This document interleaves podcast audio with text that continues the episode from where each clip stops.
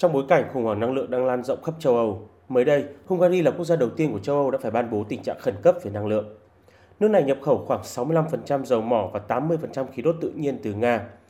Theo thỏa thuận kéo dài 15 năm với tập đoàn năng lượng khổng lồ Gazprom của Nga được ký kết vào năm ngoái, Hungary sẽ nhận được khoảng 3,5 tỷ mét khối khí đốt mỗi năm qua Bulgaria và Serbia và thêm 1 tỷ mét khối qua đường ống từ Áo.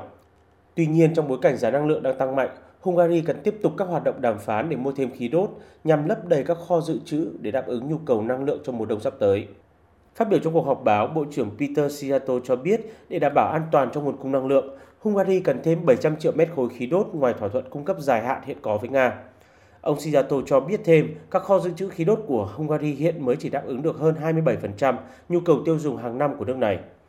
Về phía mình, Bộ trưởng Ngoại giao Nga Sergei Lavrov cho biết Nga đang xem xét các yêu cầu của Hungary về việc tăng cường mua khí đốt của nước này. Tuần trước, Thủ tướng Hungary Viktor Orbán trao đổi với truyền thông cho rằng châu Âu đang tự bắn vào phổi của mình khi áp đặt các lệnh trừng phạt vào Nga.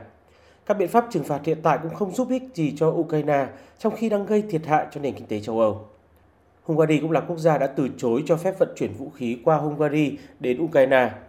người phát ngôn Bộ Ngoại giao Hungary nhắc lại quan điểm của Budapest nêu rõ nước này sẽ không gửi binh lính hoặc vũ khí đến Ukraine và không cho phép vũ khí đi qua biên giới của Hungary và Ukraine. Bởi lẽ, điều này sẽ gây nên rủi ro an ninh cho khu vực và gây nguy hiểm cho sự an toàn của người dân Hungary.